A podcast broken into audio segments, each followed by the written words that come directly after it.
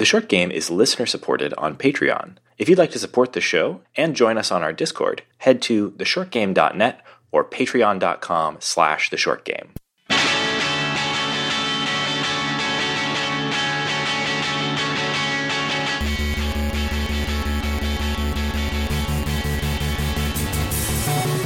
Welcome back to the Short Game. This is a show about short video games, games that respect your time. I'm Reagan Kelly, and I'm joined this week by two fine co-hosts, Nate Heininger. and Shane Kelly. And this week we are talking about Turnip Boy commits tax evasion. Uh, great name. Right out of the gates. A the, the name alone. Um, I've been wanting to play this game since it came out. And frankly, I think it is exclusively because that is a great name for a game. Yeah, pretty much that was the thing that drew me to it as well. We've also had a number of folks request this, and Yeah. it's unusual to get uh, a game that is quite so short. This is literally an hour and a half or so. Yeah, they they uh, estimate it to be about two to five hours. That can't be right. Like That's what they say. They- They say in their FAQ two to five hours, depending on how good you are at figuring out puzzles. And uh, I'm surprised that you rate it so fast, Reagan, because you are usually our resident puzzle dunce. Yeah, I didn't find what puzzles. Like this is not not really a puzzle dense thing. It's uh, it's pretty breezy. But I really do like what the uh, what the devs said about their group, which is called Snoozy Kazoo, uh, and they Great say name. they just say we make really really dumb video games. I appreciate that, and they, they also say our our goal is to make small, short, dumb as heck games with a strong emphasis on looking on the goofier side of life. They say there is enough serious content in the world. Let that be in games, movies, music, or even our lives in general. We want to provide an escape from that while respecting their time and abilities. So I, I'm on board 100% with that mission statement. You know what? Yeah, I think I just I think I just saluted that entire uh, Yeah. description. That's And if you consider wonderful. that as your you know metric for whether this game is good or not, that I think they knocked it out of the ballpark with this game. This is short and dumb as hell. So Oh, yeah. it is really Uh, dumb. Yeah. Target acquired. yeah. So Turnip Boy commits tax evasion is I on the surface I wanted to call it a Zelda like, but it's so simplified versus a Zelda like that it's almost more accurate to call it um like an action adventure or an adventure with slight action. Yeah. Um I, it's I a, think Zelda like is is still pretty apt though. It's just imagine the uh you know a 2D Zelda game where the puzzles are all incredibly simple and the combat is mostly skippable. Uh but but the, the framework of a Zelda of a 2D Zelda is still there. It's absolutely the uh, uh, very reminiscent of maybe like the first two hours or so of a Zelda game. Like if you were Yeah. comparing it to uh, some of the more Zelda like games that we've covered recently, think about stuff like maybe Death's Door or uh, I think we covered Sable, Hyper Light Drifter, a few other things like that. I mean, I'm maybe re- Minit, you know. Uh, I thought in, a in a lot of ways, a lot while playing this yeah, game. it's pretty similar to to some of those kinds of games. Um, and when you do that style of game in the kind of like full speed ahead, don't slow down for anything, like we're gonna get this, we're gonna get in and out two hours full adventure, uh, kind of style. Like you, you don't necessarily want to have a ton of mechanics or complexity. Um, and I mean, this game kind of hits that pretty well. Like the uh, the the setup here for Turnip Boy commits tax evasion. Let me. Why don't I just go ahead and tell you about Turnip Boy uh, because he is adorable. Um, Turnip Boy is a turnip with eyes and feet, and yeah, uh, tiny the- smiley mouth. he sure Mhm. does. Um, and uh, he, the very first thing that he does in the game, uh, thereby fulfilling the title, is he commits tax evasion, or rather, he has committed tax evasion by not paying taxes on his greenhouse where he lives. Uh, and he is informed of this by the Onion Mayor, uh, who has come Mhm. to repossess uh, his property. Uh, and that begins uh, the kind of adventure where he is being directed by the mayor to various tasks that will help him repay his debt to society and to the onion based government. Yeah, and and that really kicks off what the the real gameplay loop of this game is Onion Mayor gives you a fetch quest. You go out on a tiny Zelda like adventure. There may be Mhm. some light block moving puzzles, some light combat. Uh, you get that item and bring it back to the mayor, and he sends you on another fetch quest. And all throughout this small, interesting world are other fetch quests that you accomplish in order to either rip up more uh, documents, which is, I think, maybe the funniest part of this game, um, and also acquiring new hats. And Mm. so that is the whole game is basically this gameplay loop of completing fetch quests and solving minor puzzles and minor combat situations throughout. Um, there are a few boss fights, uh, but for the most part, this game is a delivery system for their jokes. And I think maybe the best part of the game is just its visual and sound quality are Yeah, it- are are good. it's great looking and it's really breezy to play. So I mean, it's a very, um, it's like it's just a light, funny, uh, you know, game experience that's going to be pretty uh, straightforward and familiar for people our age who have played games a lot. And uh, you know, you're you're going to make your way through it. But by the time you get to the end, you'll you'll be surprised, like, wait, huh, that, that was it. but uh, the uh, the the actual like moment to moment gameplay is pretty straightforward. Um, I like, let's kind of like boil it down. Like we said, it's kind of Zelda esque, and uh, the first thing you're going to do is going to get a sword uh, in true Zelda fashion. The soil a sword, sword. that's growing out of the ground in a very Zelda moment where you pull the sword out of a out of a rock, right? But in this case, you actually have to water it, and it grows from some sort Yeah. of sword plant. What's it? It's dangerous to grow alone or Oh, whatever. God, I forgot Yeah. they said that. That's really Or do you get the watering can first and then the sword? get the watering yes, can yeah, first. you, That's you right. steal the Okay. watering can from an old man lemon. Yeah. Um, yeah. and yeah, it, it has that sort of um, uh, like hub and spoke structure where as you go out on various fetch quests, you're coming back to the central town and talking to the onion, and he's giving you new directions. And as you do that, you're, you know, you get the sword, and that lets you chop down some plants, and now you can access a different sort of spoke of that hub and so on. It's a very simple structure, and throughout the whole thing, I never really felt lost. It, it's very, uh, it's very. Um, has a good pace. It continues kind of like yeah. uh, telling you to to move ahead and keep going. And so you know it, it breezed by for me in all uh, almost two hours, but but under I think for me to, Yeah. to- total two hours. I was surprised at first that there was no map because at the very You beginning, it. kind of feels like the world might be pretty big. You know, there's a lot of twists and, and turns in it, but it really isn't. Um, it- it's a Yeah. it's a pretty small world. Yeah, you can really only go a, a few places, and it is kind of open world in a sense, in that it's not really blocking you off, but you are really uh, guided. Um, you know, if, if you return to the center, the hub is, you know, the perfect center of everything is the onion, who's always going to tell you what to do, and uh, uh, out from there, if there is any branching to the paths at all, um, it is going to be blocked off by some vegetable or other, um, telling you not to go this way, and. Uh, yeah, the- yeah, the- very, it, it'll be directly like you know we haven't.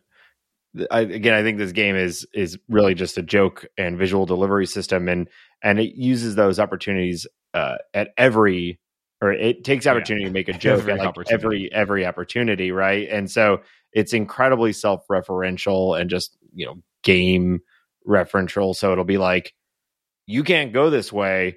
The mayor says you have to beat the game, whatever that means, or like aren't my boxes perfectly blocking your way? Don't worry, they'll be gone later. You know, it, it Mhm. it's a lot of humor like that. I, I about its humor like most of the time it did work for me because a lot of the times it was just sort of playing on the inherent silliness of the turnip boy character and the sort of cast of vegetables around him. And a lot of that really was funny and did work for me. Um, it does have this kind of very of the now internet humor to some of it um, Right. most of which kind of worked for me like more than i kind of would have expected if you just describe it. These are the kind of jokes that for some re- so here i'm about to ruin them for you. Um, they worked better i think in the context and then afterwards i was like hmm I don't know why I found that funny. um, things Yeah. like, for example, like there's there's a uh, um, uh, a number of the vegetables talk about a uh, uh, their their phones, like where where they're getting phones, and they're they're posting dances to flip flop. I'm like, okay, I don't know why I found that funny when I was playing through it. Now in reflection, I'm like flip flop. Okay, got it. TikTok. Well, Yep, got the- it. Cool. it's partially it's the aesthetic because I mean th- there are really two aesthetics going on here in this game. So the first is um, a pretty well executed like 8-bit or say I should say 16-bit like adventure game look to the to the sprites and everything. Uh, and then there's a lot of talking to the various different vegetables. And that's what Mhm. I found the most delightful because they have that sort of uh, Sanrio kawaii uh, look. That's a good comparison. They do have a kind of a Sanrio-ish Um, kind of ness to them. And and like the the little conversations between the vegetables, you know, you get the little the little squeak talk and they wiggle around. And it is just I mean that that part of it is super charming and you know, you're hearing the good music. And like as a whole aesthetically together as an experience like the whole thing just goes by so fast that like, you know, here we are uh grumpy older podcaster boys uh, looking back and saying like, well, I I don't know if I why was this funny, but you know if it was though, it, you know, it made me true. laugh. It's true. I thought it was this game was probably like 30% funny, but it takes a, it takes a crack oh, at God, that's bleak. Go ahead. Sorry. but if you are firing jokes in every interaction, that's still a lot of jokes individual. Yeah, you know, that is and, true. and- that is true. and I think that like you know a lot of that stuff, like the the flip flop and whatnot, like wasn't super funny to me, but I bet it was funny to some people. And then there are other jokes that I thought were yeah, you know, there's really a funny there's a uh, there's a, a cherry in this game that just I don't even know exactly what he's saying, but I looked it up and it's a JoJo reference. So I'm like, that's in here for the people who watch JoJo. Yeah. Um, Yeah. I don't watch JoJo, so I didn't Right. get that reference. That's yeah, what there's a I- lot I of would- very extremely online humor. Like there's a piece It's of a lot. macaroni that does the like ex- a, a, a vegetabilized version of the like 300 confirmed kills copy pasta. Oh, it's I now I get it. He's a pasta. it's pasta Okay. doing copy Uh, pasta. okay. That's, Yeah. that, that Um, was actually that was extremely good. I took some screenshots of that because I I mean it's it's the copy pasta, so here I am just reading the thing. But what the heck did you freaking say about me, you little turnip? I'll have you know I graduated at the top of my class in the pasta seals, and I've been involved in numerous secret raids on the barn. I have 300 confirmed kills, and it goes on for the entire duration of yeah. Well, and that's that where it's like pasta, this, which is still funny to me somehow. It I don't know is, but it also isn't. I mean, so much of this game is just a reference to another funny thing, you know, and you're like, Mhm. oh, that's fun to see this funny thing within this funny thing, you know. Yeah. all in Um, all, I think I'm kind of cooler on the humor of this game than a lot of reviewers have been. Like I I I, I smiled and I chuckled a few times, but I was never like rolling. Whereas like um Rock Paper Shotgun their review of this is titled Turnip Boy Commits Tax Evasion, the funniest game I've ever played. Yeah. It's a little like, hyperbole. That's wow. Like yeah. I- I think a lot of people connected with the humor in, a little more strongly than I did on this one. Um, We're, but you're the problem pretty with this game- online though. Like you're I am. it- I'm terminally. I'm. I'm really online, and this is Yeah. not. Uh, this didn't 100 percent work for me. Like Nate's 30 percent is actually probably about right for me too. Um, Yeah. it's cute, but it's. I, I was not rolling in the aisles.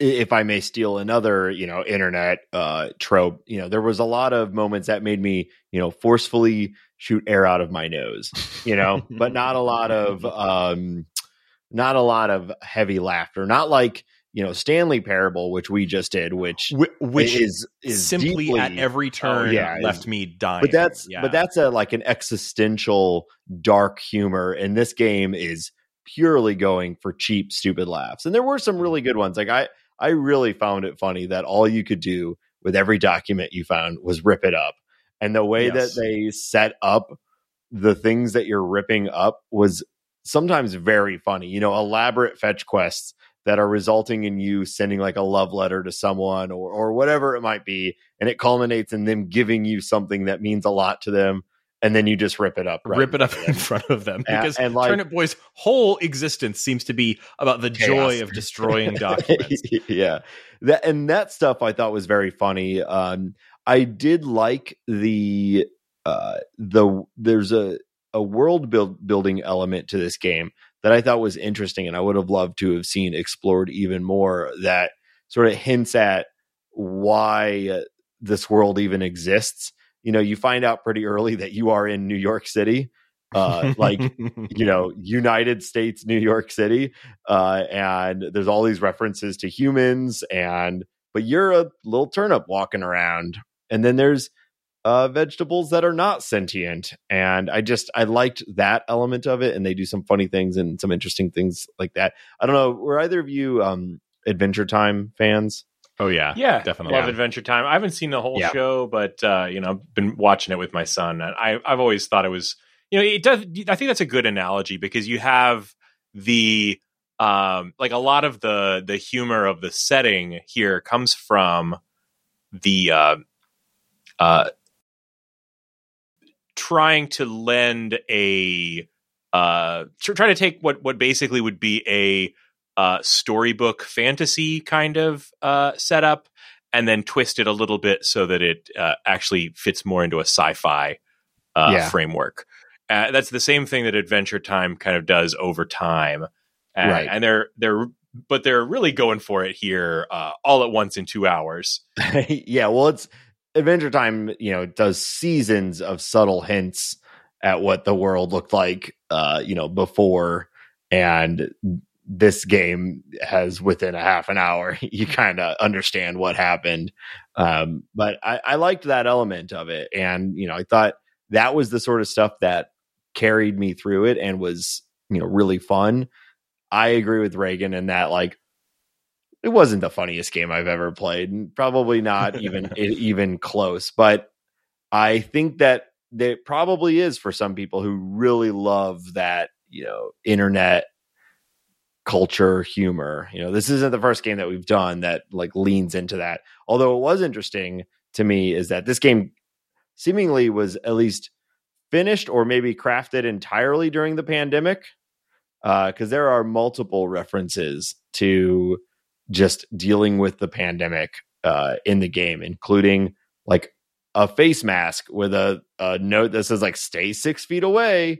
I'm like, "Ugh, I don't, Yeah, I don't need that right now. I don't know that for sure about the de- the development timeline, but it certainly makes sense. The game was released in April of 2021, so um, given Hard to the imagine a the game, face- yeah, they yeah. uh, they maybe were working on this before the the pandemic, but they were probably working on the majority of it Yeah. during. Yeah, Um, so it definitely feels like it has a little bit of uh, of that influence. Um, it's it, it's also probably worth talking just about like the the like combat and and you know mechanics side of this too. Like we briefly touched on it. You know, you get a sword, you have a uh, you know it it it doles out little tools to you pretty quickly. You get uh, you have a watering can from the very beginning, and it does a few things throughout the game. Uh, you can water bomb plants that grow bombs and then kick the bombs. Uh, you can uh, water plants that create little teleporting portals, which then, as long as you're watering them, will create teleporting portals. And then later on, you get a potted teleporting plant where you can create your own portals, uh, which was a mechanic I was definitely not expecting to see in this game. Uh, the sort of you know place an orange and blue with portal. portals. Yeah. Yeah. the I mean it it's it's used to some good but not particularly surprising effect here. You know, I need to get a bomb from point A to point B. I'll set two portals down. There you go, that kind of thing. Um, but you know, fun, uh, nice, Yeah. cute little mechanic. It never, none of them, however, really felt like they were fully explored. It is a really short game; it's like two hours or less, so that's not a huge surprise. But you know, the combat never moves beyond hold sword out and bump into thing to do it damage. It it stays really simple throughout. All the enemies just sort of slowly move back and forth or move directly towards you. None Yeah. of them have interesting or complicated behaviors. Um, no, the puzzles with things like the the watering can or the portal uh, mechanic uh, were all sort of like the sort of thing you would see within the first hour and a half of a game. Right? This is an hour and a half long game. It never really gets uh, enough time or enough sort of wind in its sails to start throwing you interesting puzzles. Um, so I think the the only place where it really tries to get mechanically interesting is the boss fights, which I, I think we should probably just spend a little while talking about the boss fights. Um, yeah, Yeah, I mean, So you can the- literally. I, I found it most effective to just run past all of the enemies through for the Mhm. majority of this game instead of take the extra time to sort of Murder fumbly line up. Like, yeah, kill the snails. Although there are some funny things about killing the snails. You got to look out; they're vegetarian, which is a real problem in a land of that is a that was honestly that was Uh, a good chuckle for me. Like yeah, like yeah. watch out for the snails; they are vegetarians. Yeah. Um, but but really, like the combat is so simple, and I found kind of annoying um, that like I just found it more fun to play this game by just running past every enemy, and it, yeah. and it never there was never any downside to that. So it's like I can spend more time sort of awkwardly lining up my little sword, or I can uh, just run right past everyone. Um, but the bosses, obviously, you have to fight them. Uh, you know, Yeah. these are you're locked in a room with it. the bosses sort of scale up progressively in like th- their level of mechanical complexity and if you've played games like this the, there's not going to be anything too shocking I, I think some of my favorites include the rotten cat apple which was That a was good. Yeah.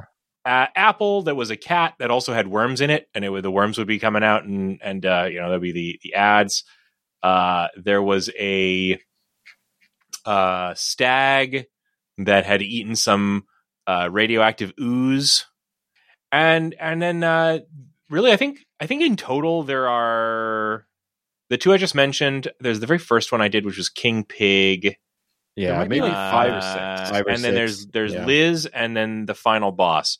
The Liz, can we just talk about Liz for a second? That's a weird oh boss. My God. Yeah. That Well, boss I- was really badly designed. So it, I, I think some setup too. Like at at least you know, for me, the bosses were not difficult. Like I think I, I don't remember dying on any of them. It's it's you know more exciting because they're moving around, they're doing things, but they're always very simple. And then you if get you do to die, Liz. it doesn't matter. You're you're Yeah, it uh, doesn't coming matter. right back into the uh, Yeah, to the boss arena. Uh, but you know, they're, Liz, they're just yeah, Liz. one Liz of the is la- a, the uh, second, the penultimate boss, yeah, was and the only hard boss in the game. Yeah, and and hard and hard in an annoying way where you're just like, you know, those at least for me, like if you die to a boss where you never felt like you even really had any control over the moment, you just get like stun locked and then killed Uh, yeah. immediately. Um, Yeah. like that's not very fun. And it, more importantly, though, is that it was completely out of nowhere. Again, most of the bosses had seemed still to me to be more like fun set pieces, but not necessarily challenging combat. It was just like, oh, it's fun. You're fighting a big pig. Ooh, it's fun. You're fighting a big cat, you know? And then all of a sudden you have this like tight spaced boss that has multiple AoE attacks, is able to grab and slow you down. Yeah, it has like all these. It has a, uh, a like a gooey arm that will shoot out and, and latch onto you, pulling you closer to her. Uh, she will emit a puddle of toxic slime that Yeah. will damage you if she pulls you into it. Uh, she will send out a giant slimy fist to slam down on you. That's a huge, dealing huge damage. Yeah. Uh, and then sometimes just uh, dash at you and hit you with a pipe wrench.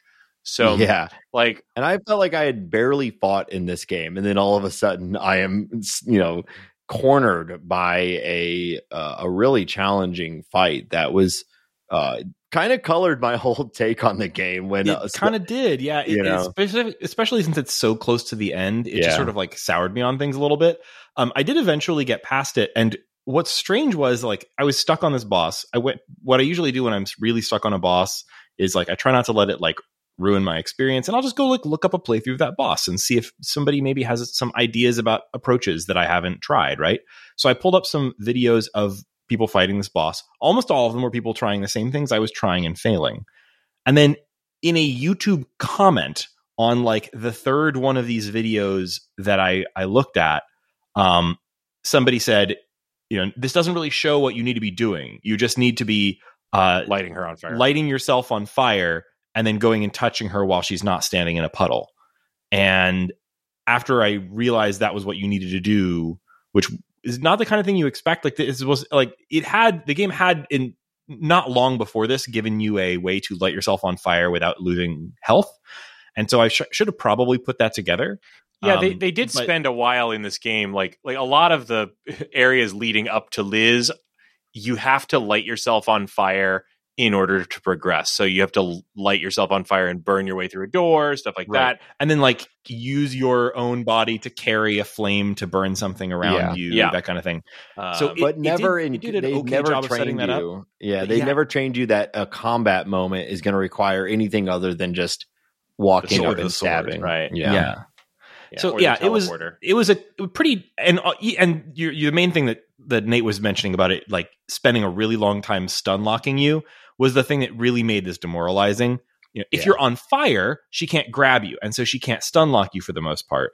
But if you're not on fire, then she grabs you, and you've pretty much lost because then she just sort of like holds you still, or you get bumped until you die.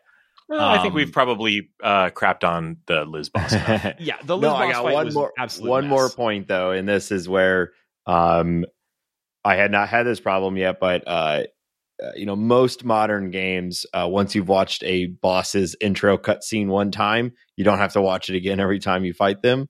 Mhm. And even though it's only like 15 seconds, when you are doing a boss fight, you know, 20, 25 times, watching that same little cutscene over and over and over gets really, it just felt like icing on the cake for how annoying this was. And when so you're really mad at a boss, that Like, that extra few seconds really ruins it just for it piles on, you know. So um I, I just you know, that's a quality of life thing that I feel like most games have adopted at this point. So seeing a Mhm. game that had been made in the last year that like didn't have that was pretty Yeah. surprising.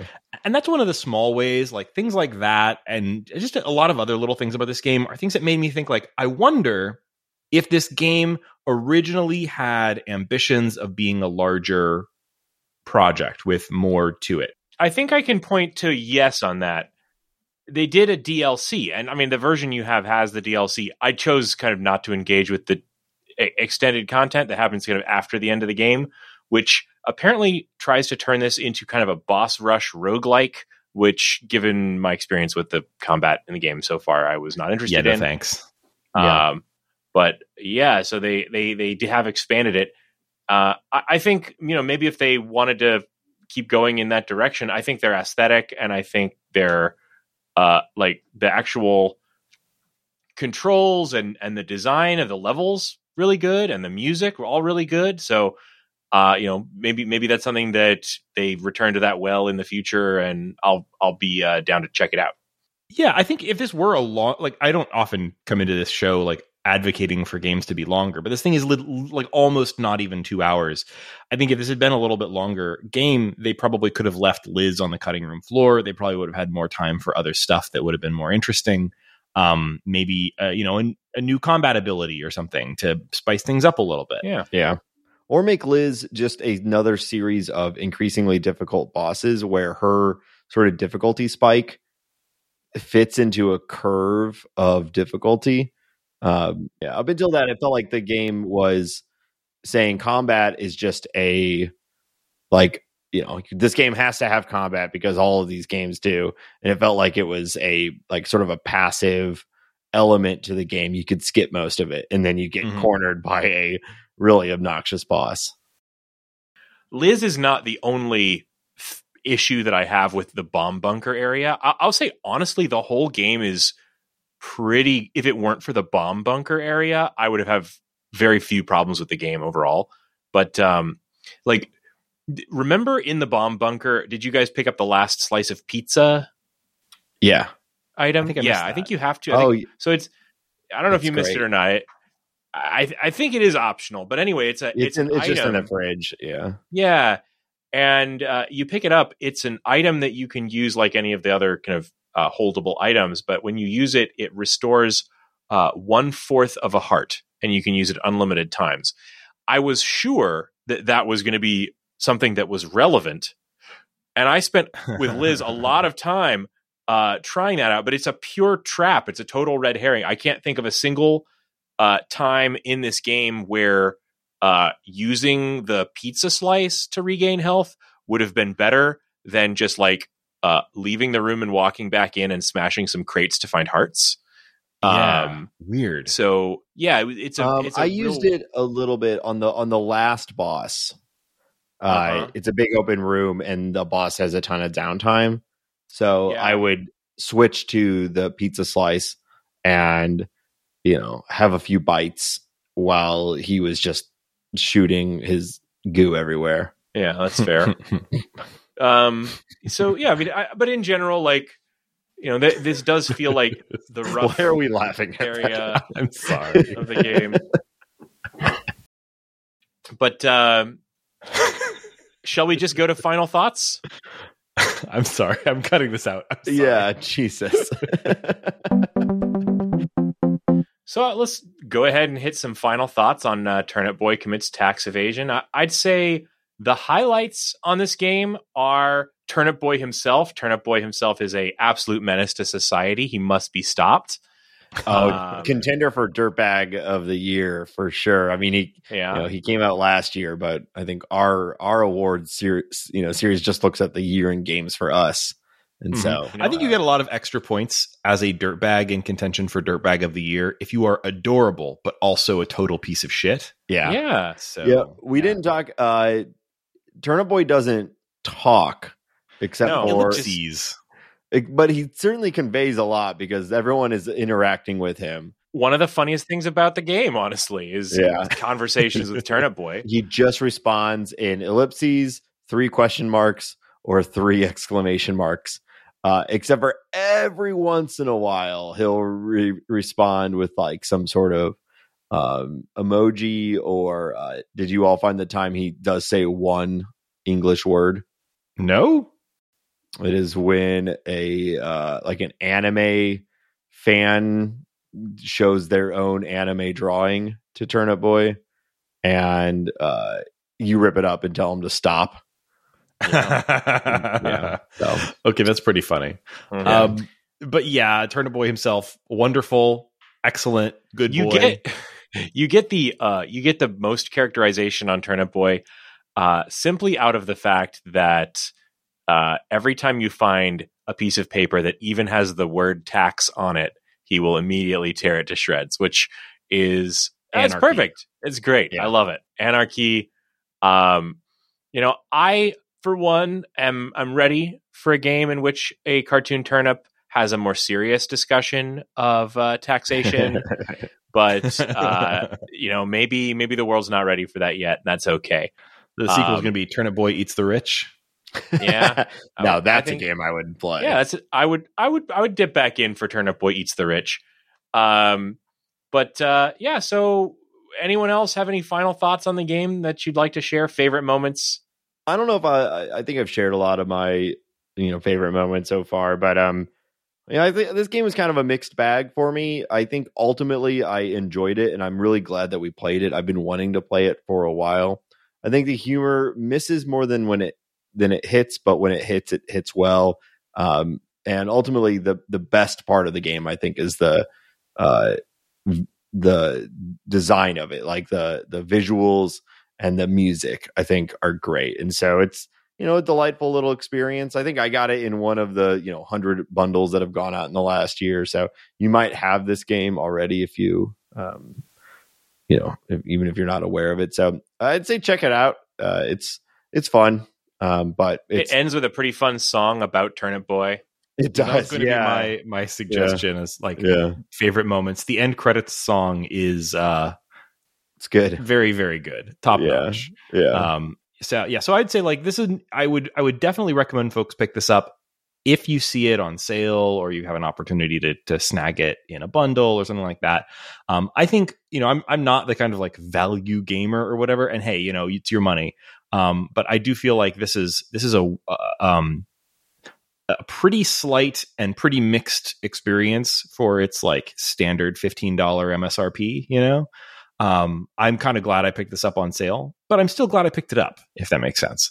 So I, I, I would I would give this sort of a guarded recommendation, uh, a sort of a you know, uh, um, uh, half staff thumbs up, if that makes sense. yeah sure that makes sense half staff thumbs up Well, when we uh when we have decided uh, and issued our um, our our verdict on a game, and we have a little time left at the end of the episode. We do like to dip into some of the other things going on in the world and in our lives that are making us happy with a little segment I like to call Things I'm Happy About. Classic segment. ruin this every time. uh, what's making you happy this week, Nate? Um, yeah, so I have finally started a game that has been recommended to us by at least one person uh in the Discord for years now. I think before we even had a Discord. So shout out to the sweat. Uh been you know, uh What up, Sweat? valiant valiantly recommending a game called Ibb and Obb. Uh Oh, you finally checked it out. I, I actually downloaded it on my Switch and then I never did like an Yeah. idiot. Yeah, we've had a couple false starts at playing this game. And uh it is a couch co-op. Well, actually it has online play now. I think when Oh, it launched it does not. It did not, but it does have online now. But um it is a puzzle platformer uh that basically deals with gravity. Uh I actually did not play the Portal um multiplayer, but I I think there's some comps to that style of puzzle. Um, but imagine a flat, you know, 2D platformer world instead of the you know the rich environment of a Portal game. Um, but basically, it's it's a it's a co-op game that you are each controlling little blobs and you're moving from left to right. Uh, you can there's a variety of gravity based puzzles that have uh, you might be on uh, face up on the top part of the world and it's split across the middle and the other player goes underneath and gravity sort of switches and so now they are upside down uh, on the other side. I don't know if i explained that well but look it up. Uh, you'll see what i mean. Um, but it does some fun stuff. So the reason i compare it to portal is because it messes around with that like uh, dueling gravity uh, you'll get these things where you have to basically jump from the gravity pulling you one way, you fall down, and then gravity pulls you back the other way, and you can get that sort of cycle going that Portal 2 did a lot, where you build up speed by like going through portals and going through portals until you get fast enough that you can launch yourself into an area that you might not have been able to do before. Um, but now it's co-op, and you might need your friend to you know you stand on their shoulders and then they jump and then you jump and you can get to an area and i don't know. If you like uh co-op games and you like puzzle games uh, i think it's it's good. We're not super far yet but i wanted to talk about it because we've talked about doing this game for the show for like five years now and finally playing it. And i think it would be good for the show whether we do it or not you know i don't know but um it's it's been fun so far. So uh also playing it on switch Awesome. Yeah. Um, my, my thing is also sort of game related, but it's, it's more just, I got a, I got a package in the mail that I've been excited about getting for a long time. Wow. Um, so if you're a retro game enthusiast, if you're the kind of person who likes playing uh, old games on real old hardware, um, you're probably already familiar with EverDrives, which uh, is a brand name of flash cartridge for various consoles. There's a uh, a flash cart maker named, or you know, goes by the handle Krikzz, K R I K Z Z, I think. Um, and he is a brilliant guy. He sort of uh, invented a lot of stuff that is standard on these, and he still sort of makes the like. If you're going to get a good flash cart for almost any system, it's probably one of his EverDrives. Um, and uh, he is Ukrainian. And so all of the EverDrives have always been made in Ukraine. He lives in Ukraine. He designs them in Ukraine. Um, you know, depending on where you buy them from, he ships them to you from Ukraine. And as you can imagine, things have been a bit uh, fucked up for Krikzz for a little while yeah, he had to move his whole operation uh, from one side of Ukraine to another. Anyway, um, when I saw that he had done a limited restock of some models, um, I was immediately moved to buy a couple of uh, of EverDrives that I hadn't, uh, you know, that I've been thinking about buying, but like, you know, hey, Krikzz has got his shop up and running. Um, he's you know moved his whole operation from one side of Ukraine to the other. I I want to buy something. I want to send him money. I want to buy some EverDrives, and so I got two. Uh, I got the uh, Game Boy EverDrive X5 and the Game Gear EverDrive X7. The way he does his numbering is a little confusing, but basically, you know, depending on how much you want to spend, he has multiple EverDrives for different systems that have different features. Uh, and in general, there's like an X3 that's like the cheap budget one. There's usually an X5, which is like the the like nicer one, and the X7, which usually has some extra fancy features. So, for example, on the Game Gear EverDrive X7 that I have here, um, it has an in-game menu and save states on console save states, which is really cool. Nice. Whereas the X5 Game Boy one doesn't have the save states, but it still has an in-game menu, and it's uh, it's a pretty nice uh, little flash cart. Um, anyway, it's my first time having a Game Gear EverDrive. I've had one for the Game Boy before, um, but it was one of his very first models of it, and it was really flaky about like which uh, which SD cards it would support, and you had to do all jump through all kinds of hoops to get it to work. And it had been sitting on my shelf because I wasn't, you know, it, it, it had become really annoying to use. Um, so having a nice brand new one with a lot of nice features is nice, but the Game Gear EverDrive has been a revelation because, uh, like there are a lot of games for the Game Gear, tons, way more than you'd think. I had a Game Gear when I was a kid. Um, we only ever had you know, like five I, games for it. Yeah, we only ever had like like a handful of games for it. Um, and going through and exploring some of the Game Gear library that I've never seen, um, even the American stuff, there's a lot of really great stuff, but especially if you add to that the Japanese catalog, a lot of which it doesn't really require a lot of reading. Um, you know, arcade style stuff plays just fine even if you don't know Japanese. And there's a huge library of great stuff. A lot of conversions from the master system. It's it's really neat. So if you uh, haven't ever bought an EverDrive before, uh, check out Krikzz's site. See if maybe he's got. So he's apparently like already back in production, making new stuff. These things are really great. They're high quality, and you know they say made in Ukraine on every single one. If you want to feel good about yourself, about uh, just pumping a little extra money into the into the Ukrainian economy when it definitely needs it. Um, you know, go for it. I would recommend all of his products. They're great. Uh, rad, rad. Yeah, that Uh, sounds awesome. I, I have a couple of games that I want to talk about. One of them, um, I'll I'll briefly bring up and and then drop because I I am this is my official lobbying effort to get it on the show, uh, which is uh, I am very nearly at one hundred percent on Kirby and the Forgotten Land, which what an incredible game. Uh, my my son and I have been playing through that. Uh, we have unlocked every ability. Uh, we have uh, finished every level. Uh, we've very nearly saved every Waddle Dee. Uh, this game is terrific. My, my my son is four. Uh, he plays as Kirby, and I play as Kirby's erstwhile companion, uh, Bandana Waddle Dee. um, and uh, you know it, it's it's wonderful when you know you can see his skills growing and all that. It's been wonderful. But the game I will uh, so that hopefully I can I can convince my uh, co-hosts to play. Uh, it comes in I think at about eleven hours if you are uh, if you are a adult, and uh, probably a lot more if you are playing with a four year old in the driver's seat. Um, but uh, the real game I want to talk about is Knotwords by Zach Gage. Uh, so this is uh, you're probably familiar with Zach Gage from a lot of his other games. Like he did that uh, really terrific version of Sudoku, right? And uh, what are, what other things has he done? I can't remember.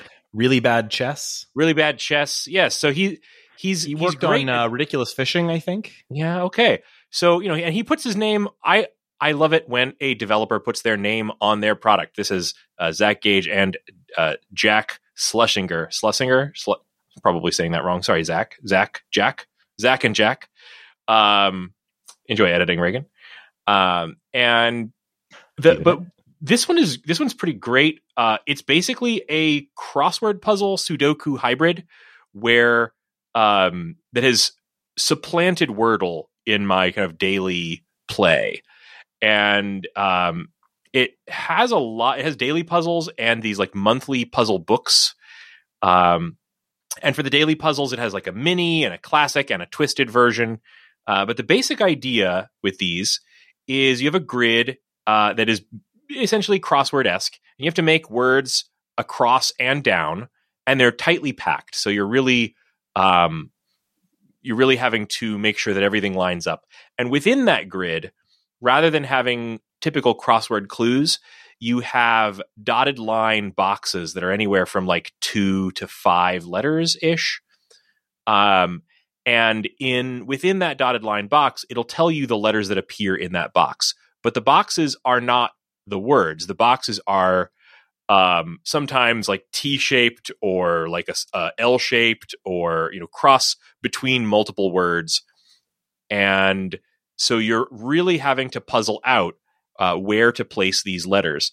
And the UI is excellent. There's a lot of really great affordances for you know doing um, this with one hand. You can uh, you know move a little virtual cursor to select. You can do different kind of swipes and things like that to say you know what direction you're typing in and things like that. And the puzzles are just really clever. It's it's got a big vocabulary that it's using. Really, uh, sometimes interesting words. Uh, you can pull up definitions of any word that you see, and uh, you know it, it does some nice things like uh, kind of lightly filling in letters that are kind of likely to be placed. You know when you've used all but one or two of the letters within a box. It's a really really fun word game. Uh, there's not that much else to say about it except for the fact that it gives you um, times that uh, you know your completion time for each one uh, I have bought a year subscription for this game for like five bucks, and um, you know, or you can buy an unlimited like eternal subscription for like eleven dollars, something like that. Um, I'm really enjoying it. Uh, like I said, it has replaced my Wordle habit. Uh, me and my wife are competing to see who can finish these games uh, faster every day, and she's beating me every time, unfortunately. Um, but uh, I've been is great. hearing about this as well, and it does seem really cute. Are you? Is your I assume you're playing on the iOS version. Yeah, uh, the only downside I am playing on iOS. Uh, the only downside I've found to it is it doesn't sync my progress between my iOS devices, uh, so I have to only play on my phone, not on my iPad. Okay, that's a little annoying. I I saw this pop up on Steam, um, and I was sort of surprised to see it as a as a Steam game. But Oh yeah, um, it's I guess very much more of a mobile kind of thing for me. yeah, that's what I was thinking about. Like, should I should I get this on my Steam Deck? But then I was like, nah, this is, this is a phone game. So yeah, I I'm I'm sold actually. Now that you mention it, I'll, I'll probably do the one year subscription or something too. I That was wasn't able to come on the show last week. That was but, Raygan uh, it was in his Steam Deck. it- uh, it was Mark, uh, I think, tweeting about it that helped me Yeah. find this. So shout out to Mark. All right, thank you. well, I still play Wordle every day, and I'm enjoying it. But I'm like always, a chump. Get on the Knotwords train, buddy. You, you, here we're all boarding. I can be on two trains. Two trains. uh, like some kind of Jackie Chan scene.